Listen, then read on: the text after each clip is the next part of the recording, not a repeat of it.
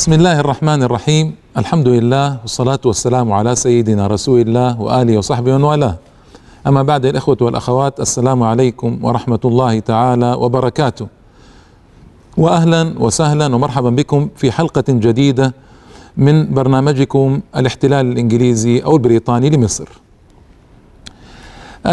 كنت وقفت معكم في الحلقة السابقة في بلدة رشيد بلدة رائعة التي ثبت أهل ثبات الأبطال الكبار واستطاعوا أن يصدوا الضربة الأولى أو الحملة الأولى من حملتي فريزر على رشيد. لما وصل خبر بانتصار المصريين إلى فريزر طبعا كان صدمة بالنسبة له كبيرة وكبيرة جدا وعدد القتلى كان كبيرا وعدد الأسرى كان كبيرا. لكنه أراد أن ينتقم من المصريين ومن أهالي رشيد خاصة. فسير حملة أخرى. لما أيضا وصل الخبر إلى القاهرة هذا ساهم الخبر في رفع معنويات الناس في رشيد وفي القاهرة وفي البلدان كلها حتى أن بعض المتطوعة من دمنهور والبحيرة و... وأماكن بجوار رشيد كلهم تطوعوا ل... مع أهالي رشيد. بعد ذلك في المعركة القادمة سأذكرها إن شاء الله تعالى. تضعضعت معنويات الإنجليز وضعفت هيبتهم. ارتفعت معنويات المصريين وحصل في ثبات رائع ورائع جدا. محمد علي كان قد وصل للتو من الصعيد. آه كان هادا أمراء المماليك حتى يتفرغ الانجليز هادا أمراء المماليك. آه سمح لهم بأن يحكموا الوجه القبلي يعني الصعيد مقابل أن يؤدوا الخراج له. وهذا كان مر كانت مرحلة وقتية حتى يفرغ من الإنجليز ثم يلتفت إليهم بعد ذلك كما سآتي على ذكري إن شاء الله تعالى. وتحرك وصل القاهرة وجاءت الأخبار من رشيد من علي بيك السلانكلي بالانتصار وفرح الناس كما قلت لكم ولكن علي بيك السلانكلي طلب معونة لأنه شعر بأن هنالك حملة أخرى قادمة انتقاما إنجليزيا قادما. وهذا أيضا شعر به محمد علي. شعر به وبقوة فأرسل أربعة آلاف من المشاة و1500 من الفرسان في حملة بقيادة طبوز طبوز أغلي وحسن باشا. طبوز أغلي وحسن باشا آه كان يمشيان بجوار بعضهما بعضا يفصل بينهما النيل. أحدهما على البر الغربي والآخر على البر الشرقي. يسيران بجوار بعضهما بعضا ويريان آه يرى بعضهما بعضا. مشيا وفتح باب التطوع والجهاد في سبيل الله وتنادى خطباء المساجد وطلبوا من الناس التطوع وتحرك الناس في حركة جهادية رائعة. وسأذكر لكم نصا للسفير الفرنسي ميسيو مانجان كان في القاهرة. اسمعوا.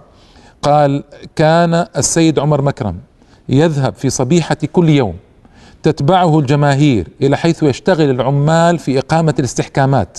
أقاموا استحكامات في القاهرة وحفروا خنادق وملؤوها بالمياه لأنهم كانوا يظنون ربما الإنجليز ينتصرون وينزلون من طريق النيل أو من طريق الصحراء فيكونوا مستعدين. كان السيد عمر مكرم يذهب في صبيحة كل يوم انظروا المشايخ إذا تقدموا الركب وحرضوا الناس. تتبعه الجماهير إلى حيث يشتغل العمال في إقامة استحكامات وكثيرا ما يبقى هناك النهار كله في خيمة أعدت له وكان حضوره يثير الحماسة والشجاعة في نفوس الناس جميعا وقد بذل كل إنسان ما في وسعه لإقامة الاستحكامات. هذا الشعب اللي دائما ننادي الحكام ونقول لهم التصقوا بشعوبكم. الحاكم إذا التصق بشعبه لا يستطيع لا تستطيع قوة كائنة ما كانت في العالم أن تزيحه أو أن تفعل معه أي شيء. صدام حسين ليش سقط؟ لأن شعبه ما كان يحبه تخلى عنه في آخر اللحظات. أن جيشه خانه لكن لو الشعب يحب قائده من قلبه مستحيل أن يسقط هذا القائد ولا يمكن قوة في الأرض تسقطه. ويعني لنا في ذلك يعني أمثلة كثيرة على مدار التاريخ. آه وقال أيضا الجبرتي يصف عمل آه السيد عمر مكرم نبه السيد عمر النقيب نقيب الأشراف يعني على الناس وأمرهم بحمل السلاح والتأهب للجهاد جهاد الإنجليز حتى مجاوري الأزهر وأمرهم بترك حضور الدروس. انتبهوا هذا وقت ليس وقت دروس وكذلك أمر المشايخ المدرسين بترك إلقاء الدروس. هنا آه، فريزر لما وصل إليه خبر الحملة وفشلها أرسل الجنرال ستيوارت لأن أحد الجنرالين وويكب قتل في الحملة الأولى. بقي له جنرال آخر هو ستيوارت أرسله إلى رشيد لينتقم من أهلها. وفعلا الرجل احتل أبا مندور أو أبو مندور على الحكاية رفع الحكاية. احتل أبو مندور قرية تشاهدون على الخريطة أمامكم. احتل أبو مندور وآكام كانت آكام قبل أن تكون قرية كانت اكاما تلالا. احتلها ونصب عليها المدافع. نصب عليها المدافع لتضرب رشيد. تضرب رشيد بقوة والقنابل ونزلت على أهالي رشيد 300 قنبلة يا إخوة يا أخوات. بلدة صغيرة تنزل عليها 300 قنبلة. حطمت كثيرا من بيوتها وحطمت أسوارها وفعلت بها الأفاعيل وقتلت كثيرا من أهلها. لكن الشعب كان صامدا بدرجة عجيبة. وهناك قرية اسمها الحماد. تشاهدونها يا الاخوه والأخوات على الخريطة أمامكم. قرية اسمها الحماد. مهمة جدا. تقع جنوبي رشيد وبين النيل وبحيرة إدكو. ورشيد يعني موقعها استراتيجي جدا. احتلها آه، جنرال ستيوارت. ونزل إلى هذه القرية قرية الحماد أيضا ليحاصر أهالي رشيد. هنا فقط أنا يعني أعطيكم شيئا مهما. جنرال ستيوارت كتب كتب إلى فريزر جنرال فريزر رئيسه كتب إليه إنما انباتموني به من قرب حضور المماليك. اسمعوا الخيانات. يعني المماليك يساعدون الإنجليز. جعلني أتريث في الهجوم على رشيد. هذه في الحملة الثانية. لقد ألحقنا بالمدينة أضرارا كبيرة وقد بلغ ما أطلقناه عليه من المدافع البعيدة المرمى 300 قنبلة. على أننا اسمعوا كيف البطولات على أننا قد تبين لنا أن الأعداء لا يكترثون بالمصائب التي تنزل بهم. المصريون في رشيد كانوا ابطالا. ما اهتموا ب 300 قنبلة تنزل وقتلت كثيرا منهم لكن الروح الجهادية كانت رائعة يا إخوة. طيب.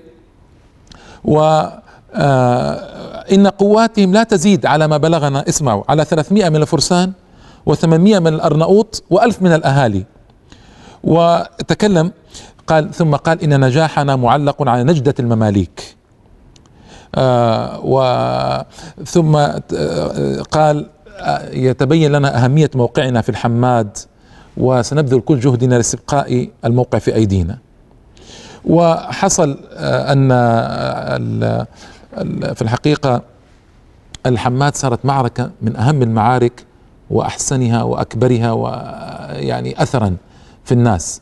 يقول يصفها آه، الجبرتي يقول أهل البلاد قويت همتهم وتأهبوا للمحاربة والبروز يعني إلى الإنجليز. اشتروا الأسلحة.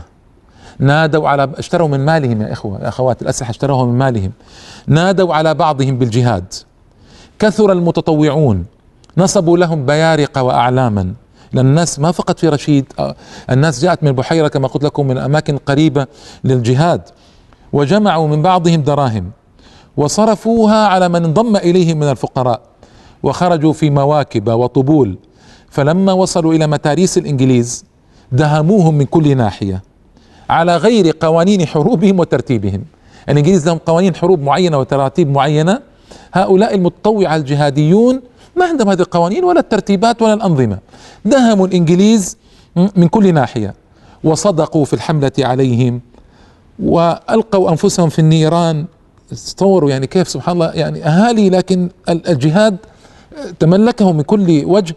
ألقوا أنفسهم في النيران ولم يبالوا برميهم أي الإنجليز لم يبالوا برمي الإنجليز يعني.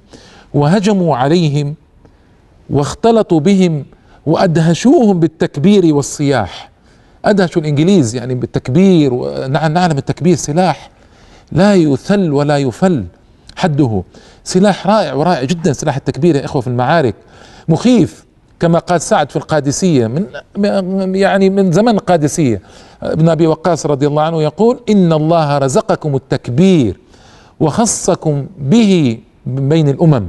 طيب تكبير سلاح مخيف وضخم وإذا استعمل في المعارك على وجهه من كل ناحية يثير الرعب في نفوس الأعداء. طيب وأدهشوهم أدهشوا الإنجليز بالتكبير والصياح حتى أبطلوا رميهم ونيرانهم. ف آه يعني هذا كلها صورة في الحقيقة صورة رائعة ورائعة جدا من صور التضافر الشعبي الذي حصل آنذاك مع آه، الحركة الجهادية التي برزت ضد الإنجليز. نعود إلى محمد علي. محمد علي سير كما قلت لكم جيشه إلى رشيد لأنه يعلم أن الإنجليز سينتقمون. يعني هذا هو قائد حربي في النهاية يعلم هذا. فسيرهم آه، إلى آه، رشيد أحدهم في البر يعني فرقتين طبوز أغلي فرقة وحسن باشا فرقة طبوز أغلي في البر الشرقي حسن باشا في البر الغربي إلى أن اقتربوا من الحماد. ستيوارت كان في رشيد يحاصرها يريد أن يوقع بأهلها بأي طريقة. أرسل فرقة من 800 شخص إلى الحماد. 800 شخص من الانجليز اختلطوا هؤلاء الإنجليز وقع عليهم وقع عليهم فرقتان. فرقة طبوز أغلي وحسن باشا مع الأهالي متطوعة فأبادوهم ولم ينجو منهم أحد. أربعمائة وستة عشر قتيلا وأربعمائة أسير. يعني ما نجا أحد وهرب أحد. أربعمائة وستة عشر قتيلا قطعت رؤوسهم كعدد آه، ذلك الزمان ووضعت فوق الحراب وأرسلت إلى القاهرة. وأربعمائة من الأسرى أرسلت معهم الرؤوس أيضا إلى القاهرة. ووصل الموكب إلى القاهرة إلى بولاق. فلكم أن تعلموا يعني فرح الناس وسرورهم العجيب بالانتصار وورود هذا العدد الكبير من الأسرى والقتلى. فماذا صنع بهؤلاء الأسرى والقتلى؟ سآتي على ذكر ذلك إن شاء الله تبارك وتعالى في آه، بعد الفاصل. أي الأخوة والأخوات فابقوا معنا. والسلام عليكم. السلام عليكم مرة أخرى بعد الفاصل الإخوة والأخوات. وصلنا أن القتلى والأسر وصلوا إلى القاهرة. ووصلت الرؤوس أيضا معلقة على الحراب وكان عددها 450 رأسا عدد ضخم من الإنجليز.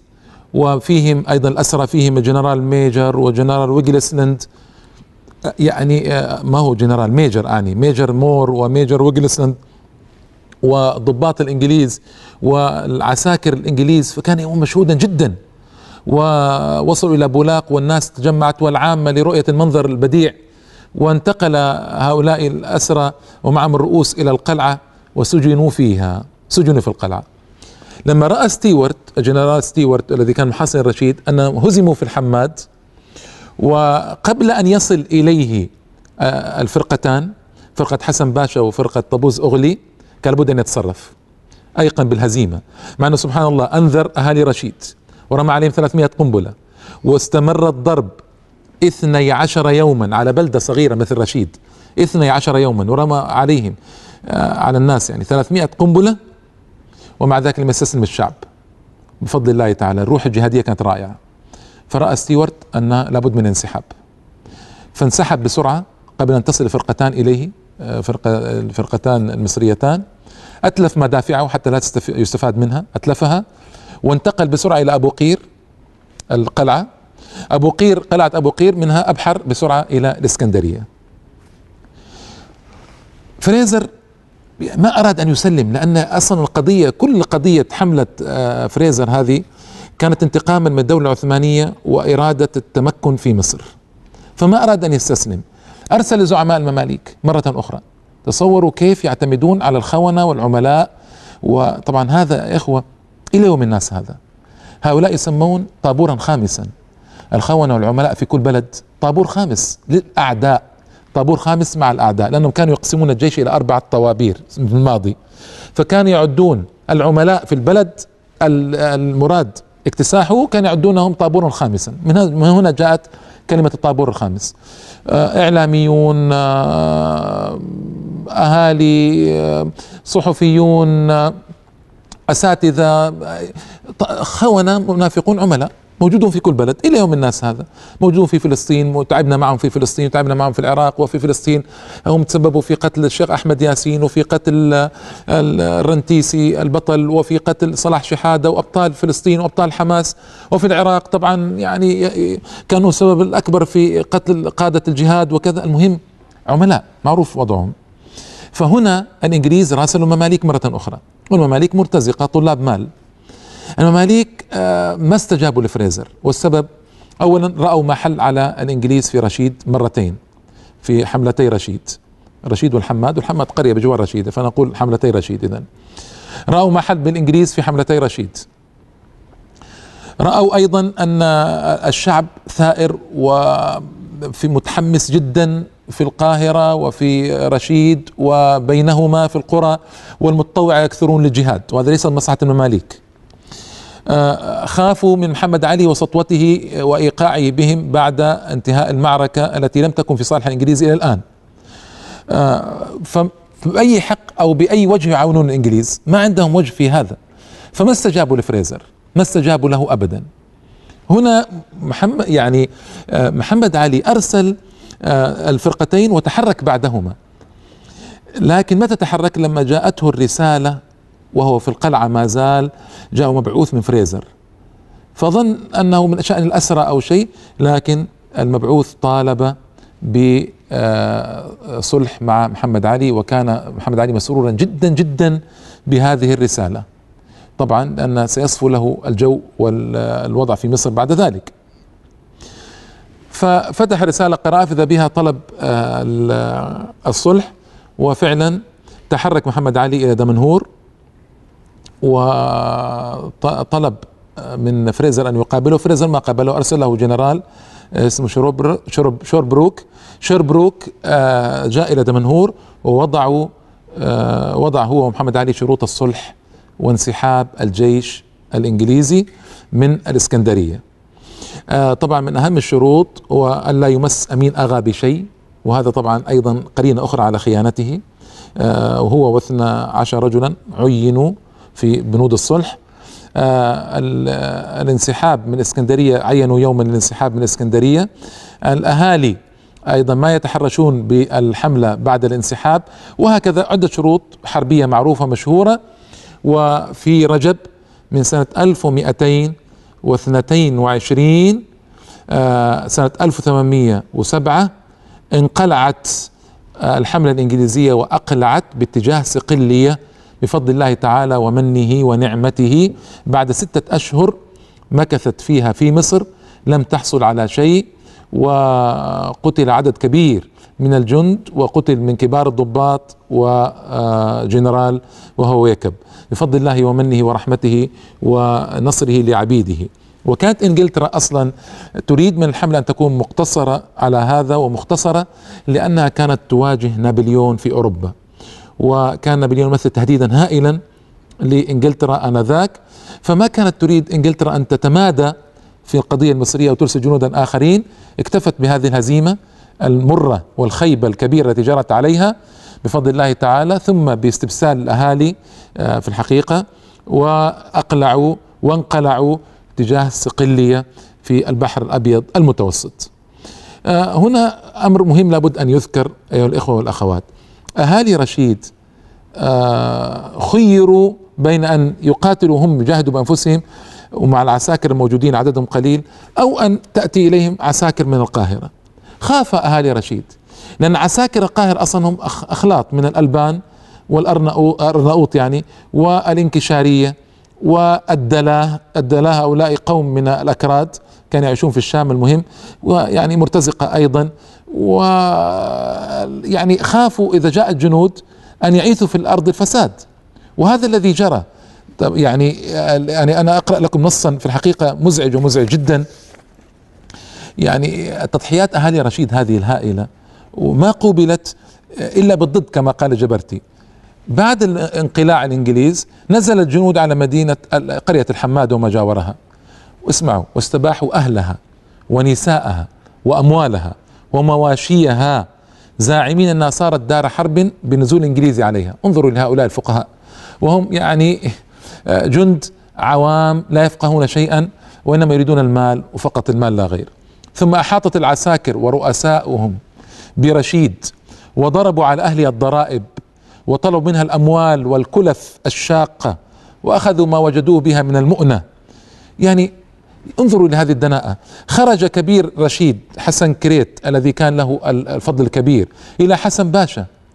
وكت خدا بيك كت خدا يعني هذا الوكيل وكيل محمد علي يعني طبوز أغلي. وحسن باشا الفرقتان اللتان تكلمت عنهما في الحلقة الماضية وقلت أن أرسلهم محمد علي أحدهم في البر الشرقي وأحد البر الغربي في النيل. فخرج حسن كريت من أعيان رشيد إلى حسن باشا وطبوز أغلي. تكلم معنا معهما وشن عليهما؟ كيف تفعلان بنا هذا؟ أنتما والجند. ونحن يعني وقع لنا من الحروب وهدم الدور وكل في العساكر ومساعدتنا للعساكر في رشيد ومحاربتنا معهم. وما قسيناه من التعب والسهر وإنفاق الأموال. هل نجاز منكم بهذه الأفاعيل؟ خذوا البلد نريد أن نخرج من البلد. خذوا البلد وما فيها ونحن نخرج منها. فلا طفاه وهدأ من روعه. لكن انظروا إلى هذا الصنيع الدنيء. يعني وهذا الذي خافه أهالي رشيد في البداية قال ما نريد العساكر نريد أن نقاتل نحن بأنفسنا ندافع عن مدينتنا. لكن مع ذلك ما كفوا هذا الأمر. ويعني آه، أيضا ملمح مهم؟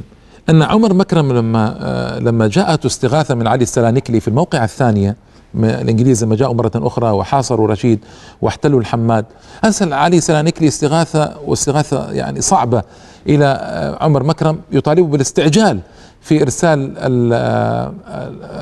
الجنود والأهالي المتطوعين بالجهاد وذكر لهم ما هم فيه من شدة. عمر مكرم بنفسه لبس ملابس الجهاد ومن معه المتطوعة وذهبوا إلى كت خدى كت خدى محمد علي. وكت خدى يعني باللغة المملوكية الوكيل. وكيل محمد علي الذي كان في القاهرة محمد علي كان في الصعيد. فماذا أجابهم كت خدى انظروا يعني كيف انهزمنا نحن يعني على مدار التاريخ. انهزمنا ب يعني تخاذل القادة أو بعض القادة وضعفهم وهوانهم.